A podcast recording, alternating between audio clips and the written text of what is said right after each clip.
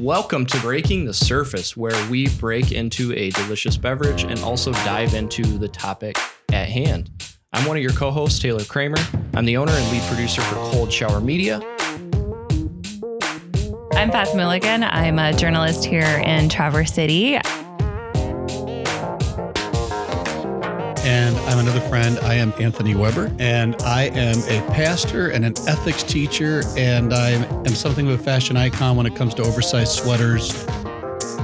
The point here is that we want to go uh, beyond the talking points to get to the depths of what is happening in our world. Uh, it should also be said that this podcast is part of the Boardman Review Podcast Collective in collaboration with Cold Shower Media. The Podcast Collective aims to provide unique content curated by the Boardman Review, the creative culture and outdoor lifestyle journal of Northern Michigan.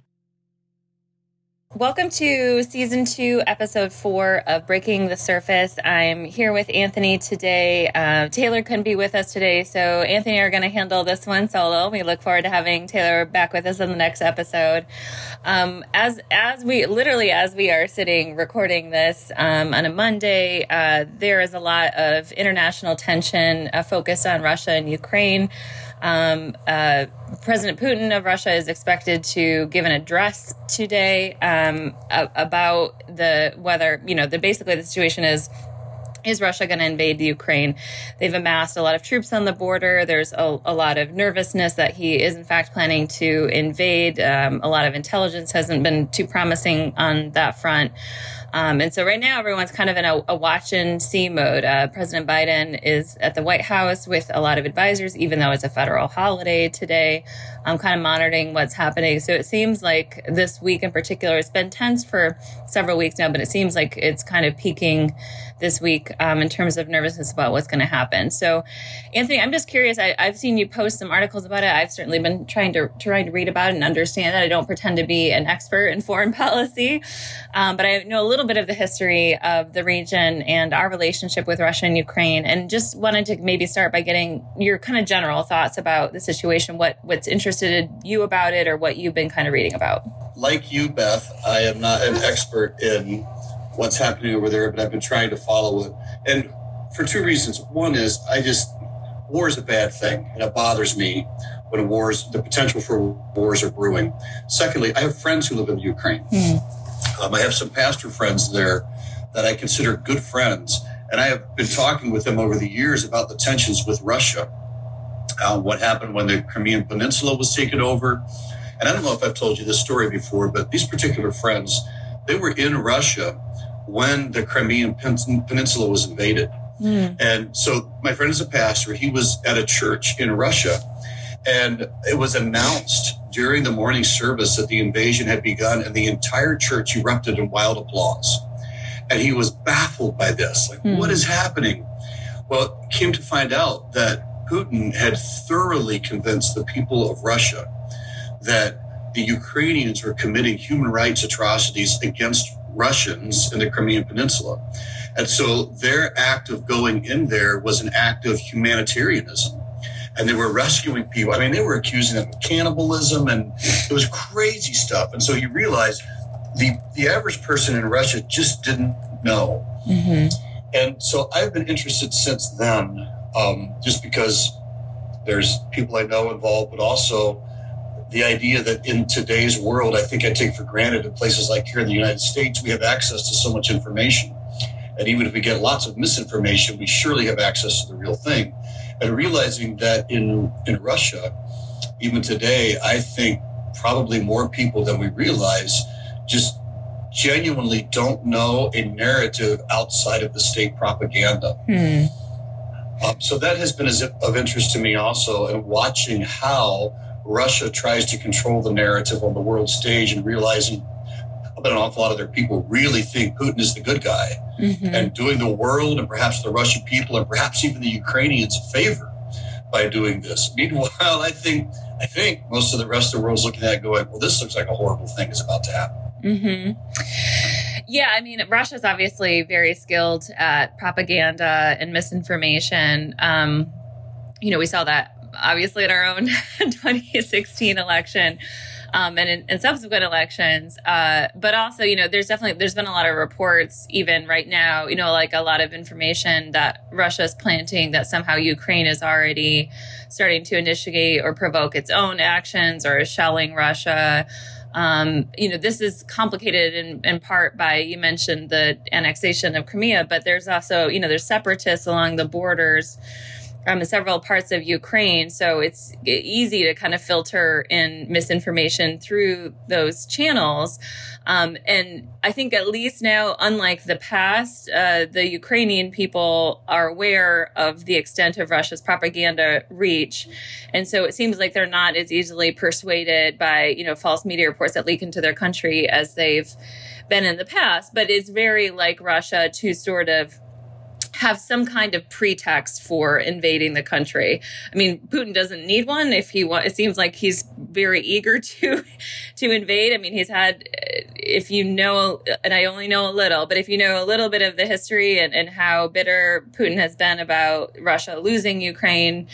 Um, decades ago. You know, it's something that he's wanted back. He's very fearful of Ukraine becoming more strongly allied with the West. Joining NATO possibly has obviously been a huge touch point of this.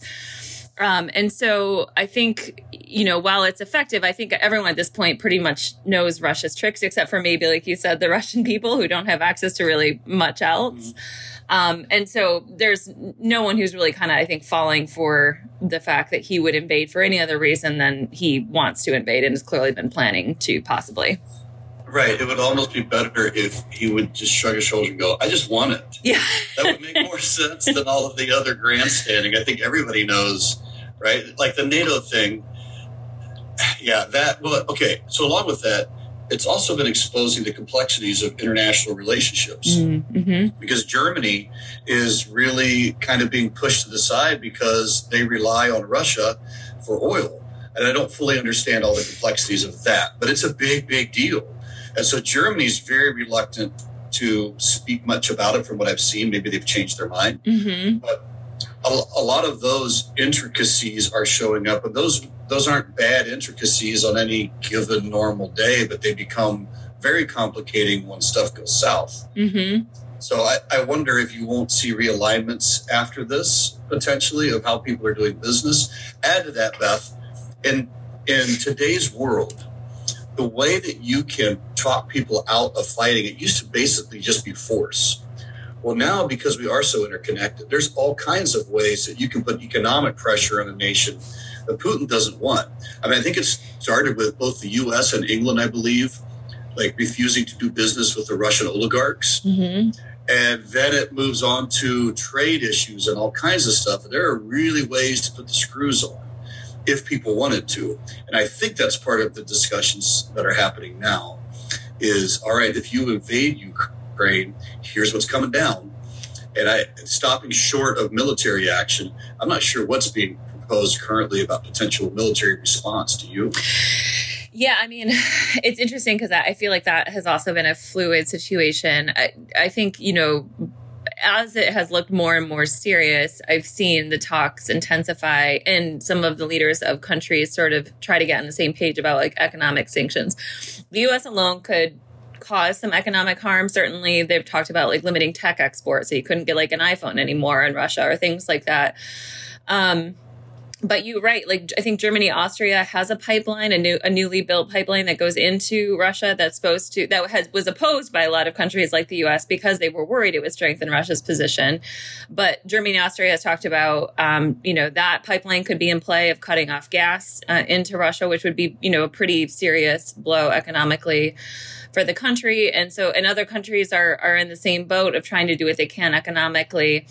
Militarily, you know, it's such a, this is such a, uh, it'd be interest, it'd be so interesting to see what it would be like if Trump was president right now. I cannot even imagine how he would navigate this situation given his, uh, sort of bald admiration of Putin. Um, but even Biden, who I think is a, you know, wherever you think of him politically, is a pretty experienced statesman. I mean, he's been in Congress for, for a long time. He knows these players. Um, and he has, I think, a good sense of diplomacy and not acting too hastily.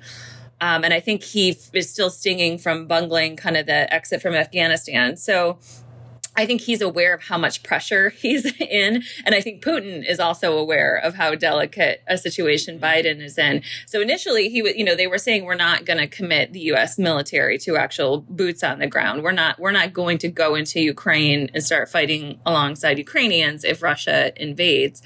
And I, I, I don't know if that position has changed, but they certainly have talked about deploying more troops near Ukraine, um, maybe to provide aid or logistical support. I think what's worrying I'd be interested. I think you know you and I are a little apart age wise, not much, but a little. maybe maybe a de- maybe a decade.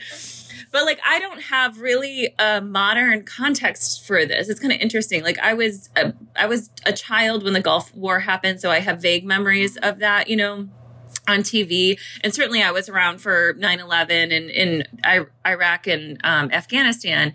But it's kind of I know there's a lot of historical context for invasions, but it's kind of crazy to me to live in a modern era and be like, are we all watching the same thing? Like, it's a possible modern day invasion by a huge country like Russia into Ukraine, and we're all just kind of standing around waiting it for potentially to happen. And it seems like, I mean, at least the estimates from the intelligence agencies are that if it does, it could cause you mass casualties um, to the Ukrainian people. So I don't know if you remember things like the Gulf War maybe a little bit more clear than I do, but it just it feels really strange to me that it's still happening in this day and age. I know that maybe is naive, but it, it's weird. No, I, I, agree with that. It feels weird to me too. I do remember the Gulf War. Um, I remember where I was when I heard it announced on the radio that it had started. Oh, really? Okay. Um, yeah, but those those were so fast and so overwhelming. Yeah, and I don't get the impression that this would be a war that is over in that kind of fashion. Um, and, and, if you do start to get other countries involved, literally like boots on the ground kind of involvement with troops, well, now it's it's not just the devastation that would happen between the Ukraine and Russia fighting; it's the added devastation that would happen if you bring more troops and the fighting gets even worse. Like there's a little bit of a tension even in that. Yeah. Um, and so I, I, don't know. It does feel surreal to me. You're reading stories every day and you're getting intelligence reports from the US and around the world going, this is going to be Putin's next move. This is going to be Putin's next move. and it's his next move. Like he'll create a false flag. And then the next thing you read is a story about, oh, yeah, we had a building shelled and destroyed by Ukrainian forces, which I don't believe for a second. Yeah. Um, and so watching all of it is the, one of the surreal things to me um, it, it, before we had the internet, even mm-hmm. news was just that much slower. I mean, of course, the further you go back in history, the longer it takes for it to travel. And you might find stuff out like suddenly it comes crashing in upon you, but there's nothing sudden about this. Mm-hmm. Uh, but you could see a, a ticker run across your screen here any second that says, uh, the invasion has begun, or it might never happen. It's it is a little weird. Yeah, I mean, yeah. And Boris Johnson from the UK was saying that you know he his assessment or Britain's assessment was that you know Putin was prepared to sort of drag Europe into the biggest conflict since World War II. So you hear those you know those kind of dire pronouncements, and then mm-hmm. you have heard in recent weeks that no, he's bluffing or he's going to pull back, or you know it, it's been wildly over exaggerated what he's going to do. This is just what Putin wants. He wants attention. He wants to dominate the international stage. Stage and like I said, in the in in the past month or two, it felt less serious. It just feels like it's ga- gaining some kind of momentum. Um, and just knowing the way that Putin is, like this sort of grandstanding arrogance that he has, I think what's challenging me me now is when you get sort of authoritarian figures, or especially ones who seem narcissistic, which Putin does, when you give them this kind of stage and all eyes are on them and they've amassed all these troops on the border, you really, for him now to back down, there has to be some way in which he feels like he's winning or saving face with the Russian people.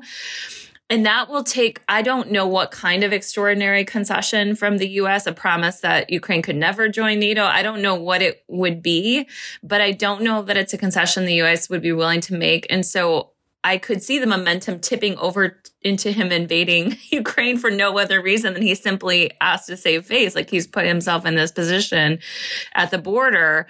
Um, and what would all of that work and troop amassment and everything have been for if he just kind of quietly goes away? So I just feel it's so precarious. I don't know what his move could be for, for from his perspective. Yeah, that's that's a good point.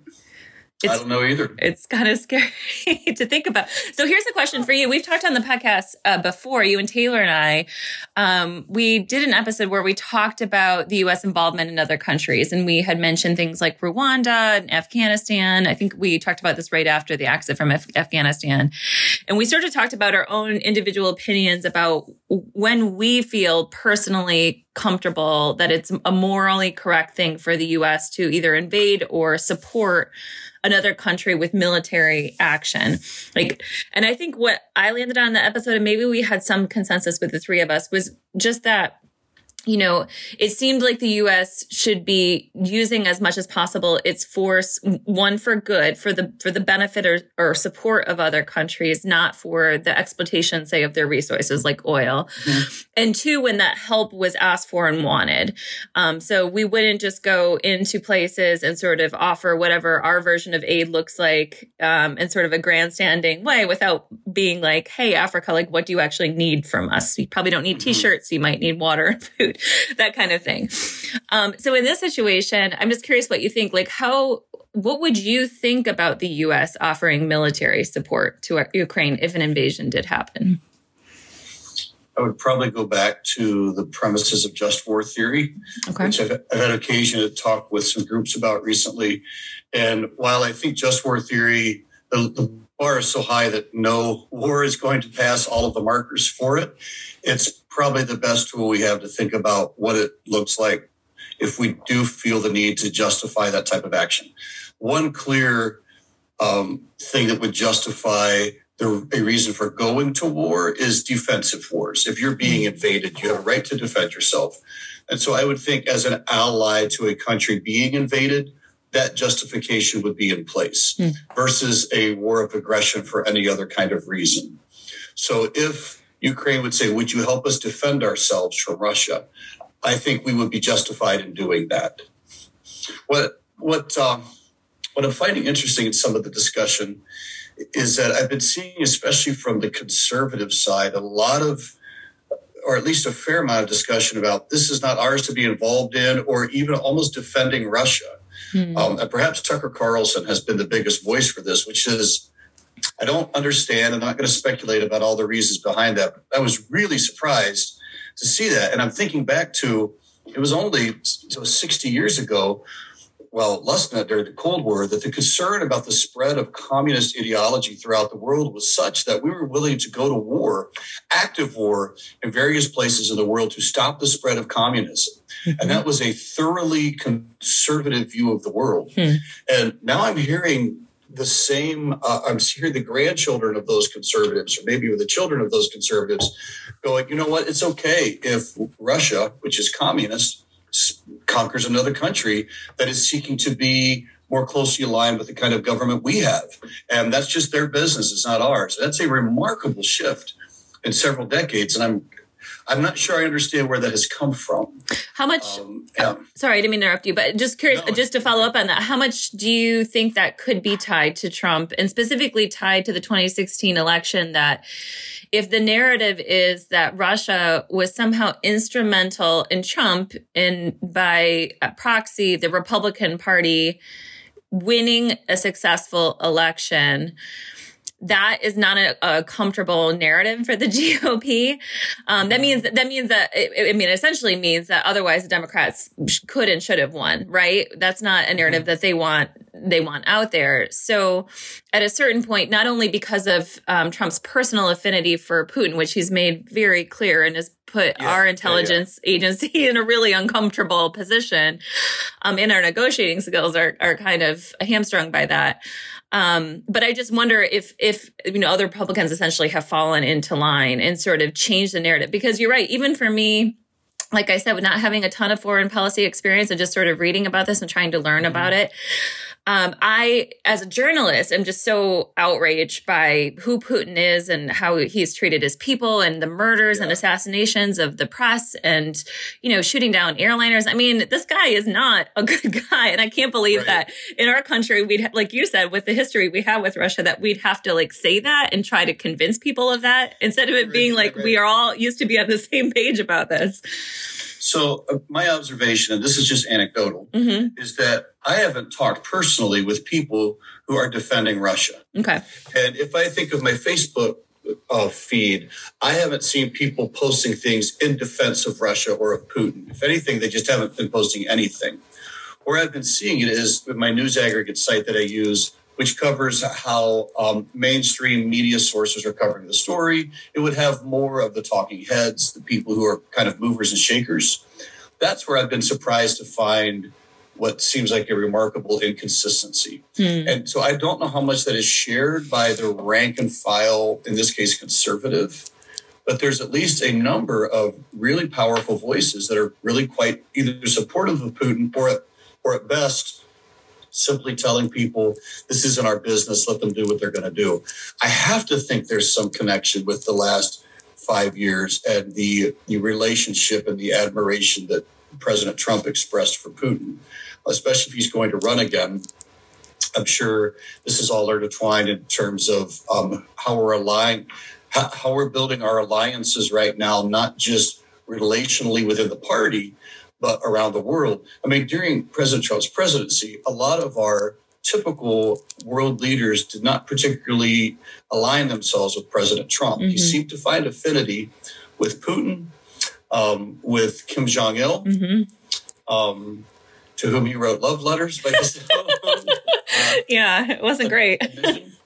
and uh, even defending Saudi Arabia, mm-hmm. like it was an interesting shift between uh, who those countries and leaders who had traditionally kind of been in our corner with us, um, and then suddenly were distancing themselves and and world leaders I would never have anticipated United States presidents um, befriending were suddenly becoming the norm. So I, I, don't know how much of this might have to do with looking ahead to future political realities too. But like I said, I'm seeing a couple influential voices saying this that are surprising me, but I'm not necessarily hearing it from the average person. I think the average person is going, this no, this can't be good.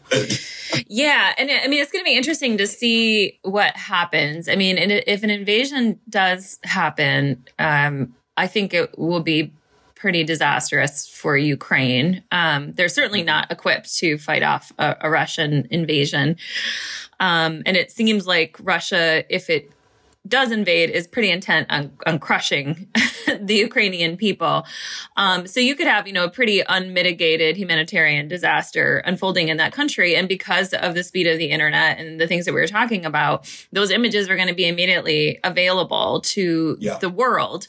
And so at that point, you know, Ukraine's allies are going to, including us, are going to have to decide what to do. Um, you know, we don't know what kind of support we'll have been offering at that leading up to that. Mm-hmm. But assuming, like, say, an invasion even happened this week, we don't. There's not uh, that I can tell any military commitment from major allies yet in Ukraine. You know, boots on the ground.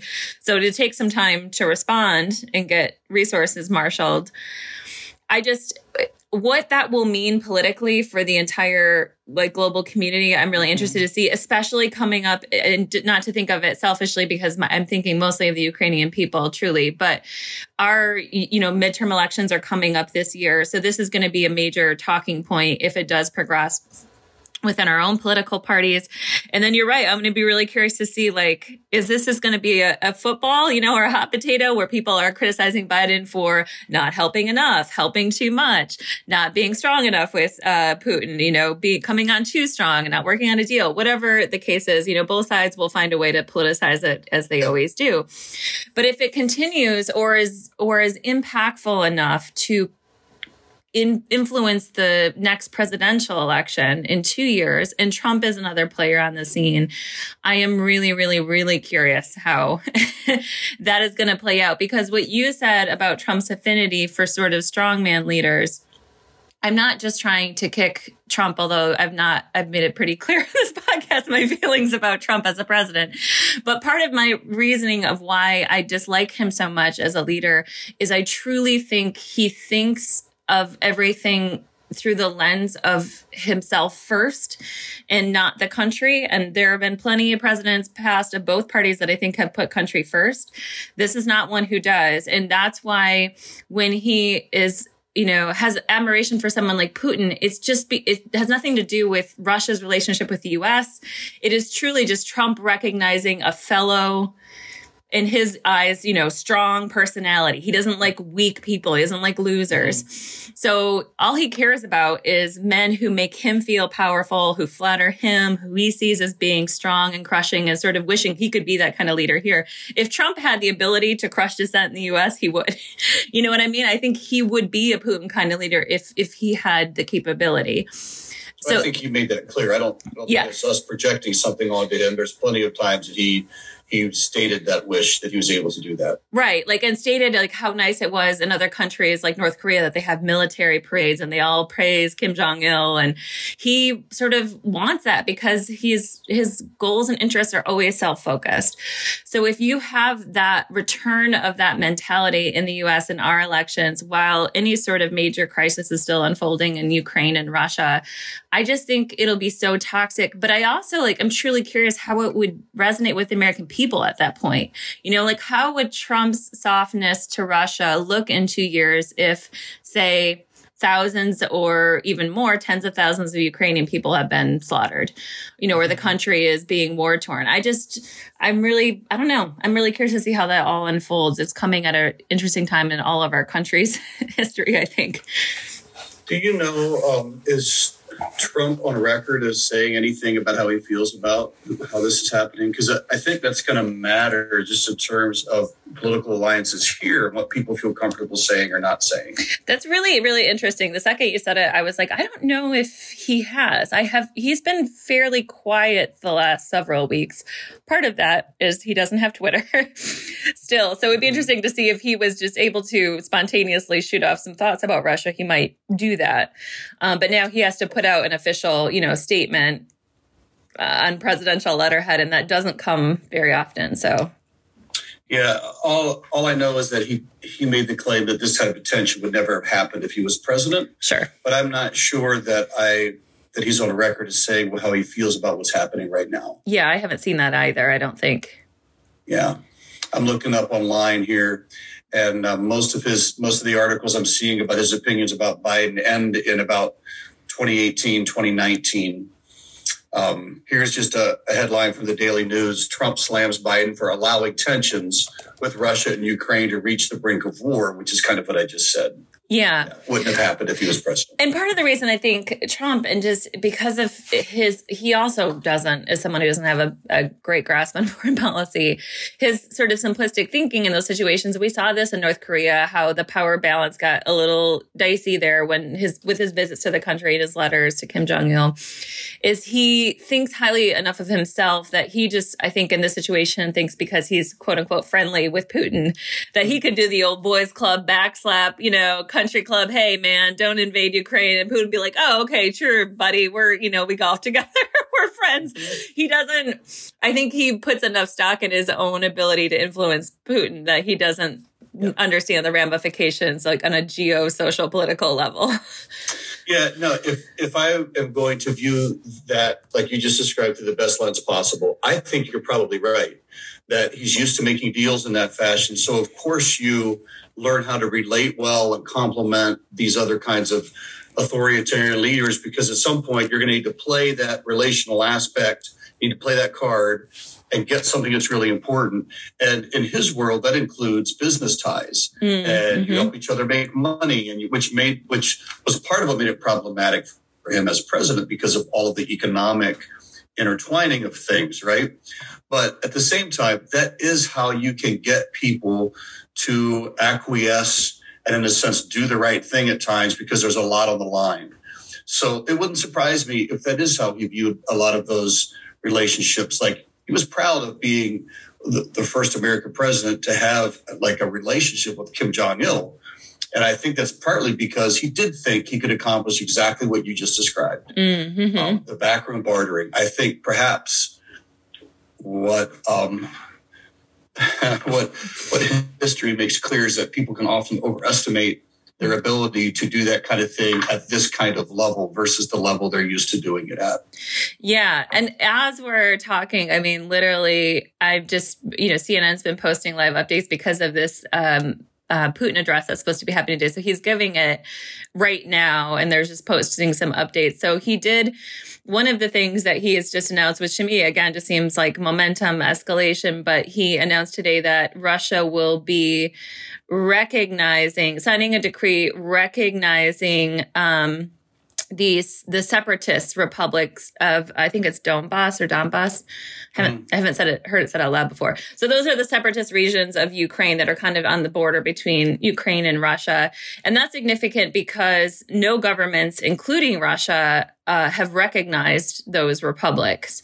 Um, they're basically, uh, for all intents and purposes, r- Russian-controlled territories. I mean, they're full of Russian loyalists, but so that's already, you know, the first thing coming out of this announcement today is is an official government recognition of Russia of these um, separatist regions. So it, So, so does that mean they're part of Russia, or does that mean Russia will help them fight to kick Ukrainian authority out of that territory? I think the latter. I think they're he's re- he's recognizing them as as you know um, officially recognizing them as their own regions. And of course, it's pushing the narrative, like you were talking about, that Ukraine is somehow uh, involved in massive shelling of these ter- territories and is causing civilian suffering, which just Yeah. obviously reads like Russian propaganda. Yeah, yeah, yeah. I, I don't believe anything that Russia is saying. I, I would need third party verification Yeah. before I would take it with anything more than a grain of salt. So it's clearly, um, yeah, continue to escalate. Even probably by the time this podcast comes out, even you know, probably you know, in the next few days or whatever it is, that it's it's it could be wildly escalated from what we're even talking about today. We should note we are recording on uh, Monday, February 21st, Ironically, President's Day. President's Day. Just how I'm sure Biden wanted to spend it today. Um, well, I did want to ask you before we started recording, we were talking about just kind of speaking of sort of conservative response to Putin. You mentioned this um, uh, controversy with Graham. I wonder if you could talk about that a little bit. Yeah, um, this ran across my news feed, or I wouldn't have known about it. But Franklin Graham posted something on Twitter that would otherwise have been an innocuous kind of thing, and actually the kind of thing that Christians in general and I would agree with. He he said something along the lines of, you know, "Pray for President Putin that he will change his mind, that he will leave this course of action." and pray for world leaders who are working with them in negotiations that they have the wisdom to bring this to a, like a peaceful and nonviolent end. Oh, Okay, fair enough. I agree with all of that. And I'm paraphrasing what he said. I don't have it right in front of me. Mhm. The pushback he got was that it seemed interesting. And he even says in his in his post, he starts out saying, pray for President Putin, period. That may sound like an odd request or something like that. And most people were like, that did sound like an odd request. And it, apparently, Franklin Graham even felt that that would create some tension in people. And so the feedback he was getting was things like typically in situations like this, people are asked to pray for the victims. In this case, it would be the Ukraine. Pray for the people of the Ukraine that they are spared a war, etc. Um, so that was part of it. Was interesting to highlight Putin as the one in need of prayer. Like, and not that he's not. As a Christian, I, I clearly believe he's in need of prayer. But it just seemed like a pretty big oversight to not include the people of Ukraine. And the second thing was one of the key negotiators of these world leaders who's trying to help work this out is Biden. Why not also include pray for President Biden? Mhm. that he, I mean, by name, what's the harm of pointing that out? And so I, I found myself reading the responses with a little bit of mixed emotion. Like, it's not that I disagreed with what Franklin Graham posted, but it did seem like of all the ways to bring people's attention to that and call prayer out of them, um, it was carefully worded in such a way that it feels, um, I, I don't know, it, it kind of Like he didn't want to even acknowledge bothered me a bit Biden. too. Yeah. Yeah. It bothered me a bit too. Um, and I, it'll be interesting to see. I, that'll probably turn into a huge online fight. I would just see one or two articles pop up. I think maybe he posted it yesterday. So uh, maybe in a future episode, we'll have thousands of responses to sift through and see what we think about it. But it, it kind of ties into what we were talking about the way there seems to be a, a kid's glove handling of Putin.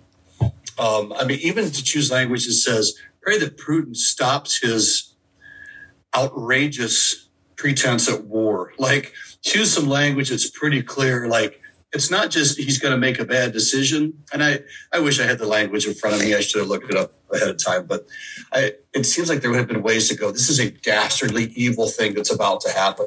And we should be desperately praying that it doesn't.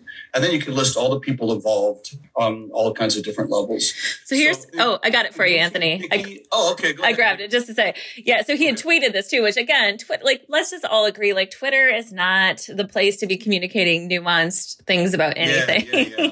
so his tweet was, this may sound like a strange request, but we need to pray that God would work in his heart. Pray for President Putin today was how it started. Yep. Um, we need to pray that God would work in his heart so that war could be avoided at all costs. May God give wisdom to the leaders involved in these talks and negotiations, as well as the, those advising him. So I will just say as a writer that that is very strategically worded because first of all, to say that God would work in his heart so that war could be avoided at all costs. That's kind of what we call passive language. Like, mm-hmm. why would war be happening in the first place? Well, because Putin's preparing to invade right. the Ukraine. Not like there's just some, you know, magical invasion about to happen and Putin just happens to be consequently on side of it. Like you said, he, you could word it to say so that God would work in his heart so that he would not make this reckless decision to invade Ukraine or whatever it would be instead of acting like it's somehow unconnected. And then also, like you said, give wisdom to the leaders involved in these talks. It's like, that does seem like a way of just avoiding saying Biden's name. Yeah. Yeah. So it's just, it brings me back to it. It feels like there's a, this incident with Russia is revealing some kind of shift. I don't know if I'll say seismic shift, but something is shifting within um, conservatism, I think, that has generally been aligned, aligned with a deep opposition to communism, a deep opposition to strongman leadership, um, different things. It just feels like right now something is shifting, and that unsettles me. Mm-hmm. Uh, because I think both of those things ought to be deeply opposed. I, I, I don't like a trend away from it.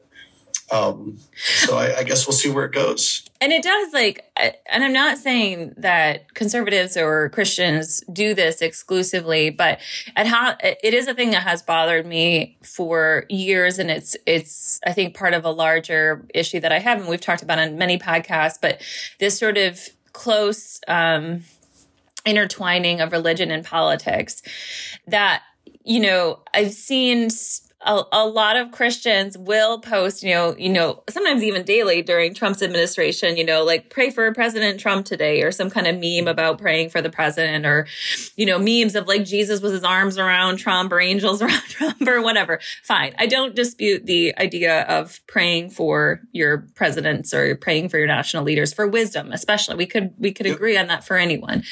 But I have absolutely seen that refusal or that silence when there is a Democratic president involved. I don't see a lot of mm-hmm. pray for Hillary Clinton memes. I don't see a lot of, you know, pray for Barack Obama, pray for Biden. And it's like, that just really annoys me because that is putting politics ahead of, I think, Christianity and what the message of Christ is. And this idea that you're not just supposed to be praying for people whose political affiliations align with yours. In fact, the more someone thinks differently for you, my take of the Bible anyway, is like those are the people that Christ sought out. And those are the people you are encouraged to love your enemy. You're encouraged to, and I don't even like the word enemy in this situation, but I just, I don't think we're supposed to act that way in a Christian capacity of just offering our prayers and support to one, you know, group of people who we think we're politically aligned with.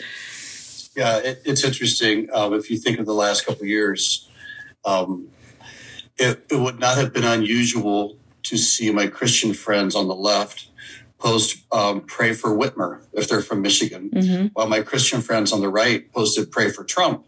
But the reality was we should be praying for both of them. Mm-hmm. And I I was actually I've been thinking about this a lot in the last couple of years because I was deeply feeling the tensions of politics and COVID responses and all those types of things. And I did I found myself falling into that trap. I prayed for the people I like.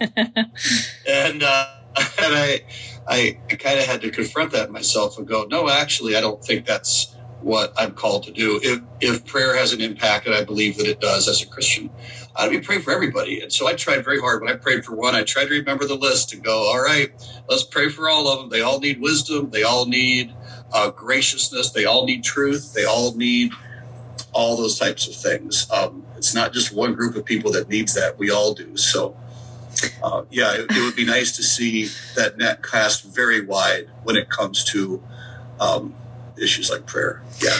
Yeah. Well, um, maybe as we're wrapping up, I, you know, just to kind of tie that into what we were talking about today and to sort of bring it, try to bring it full circle, would just be like, I think everyone involved in this situation in the Russian Ukraine is going to need a lot of prayer um, because it, it does feel really tense. And I just wanted to offer some context for again because news is kind of getting posted here as we're talking live on the show today but so with that recognition of the separatist regions um, the new york times had a little explanation of why that's meaningful. And i think you know just to know that it, it does represent an ex- escalation because the territory that the separatists claim to represent goes beyond the territory they actually control. So the separatists on the border you know control this eastern part of ukraine they claim their boundaries go much further into space that is actually controlled by the Ukrainian army. So the thinking here is that by Russia, Russia recognizing these separatist regions, the separatists can then ask for Russian military support to protect their boundaries, which actually extend well into Ukraine, and would thus give Putin the pretext he needs to invade Ukraine. Um, so that does not seem like a promising development, just to put that into context. Yeah. Yeah. Well, I have a feeling at our next recording, there'll probably be significant updates for this. Yeah. So thanks for t- talking with me today, Anthony, about this. And it's a, definitely a, a, serious and challenging situation. I'm sure we'll, we'll be able to do some updates on the show in the future. We'll keep following it. And we look forward to being back on our next episode with Taylor. So thank you guys for listening today.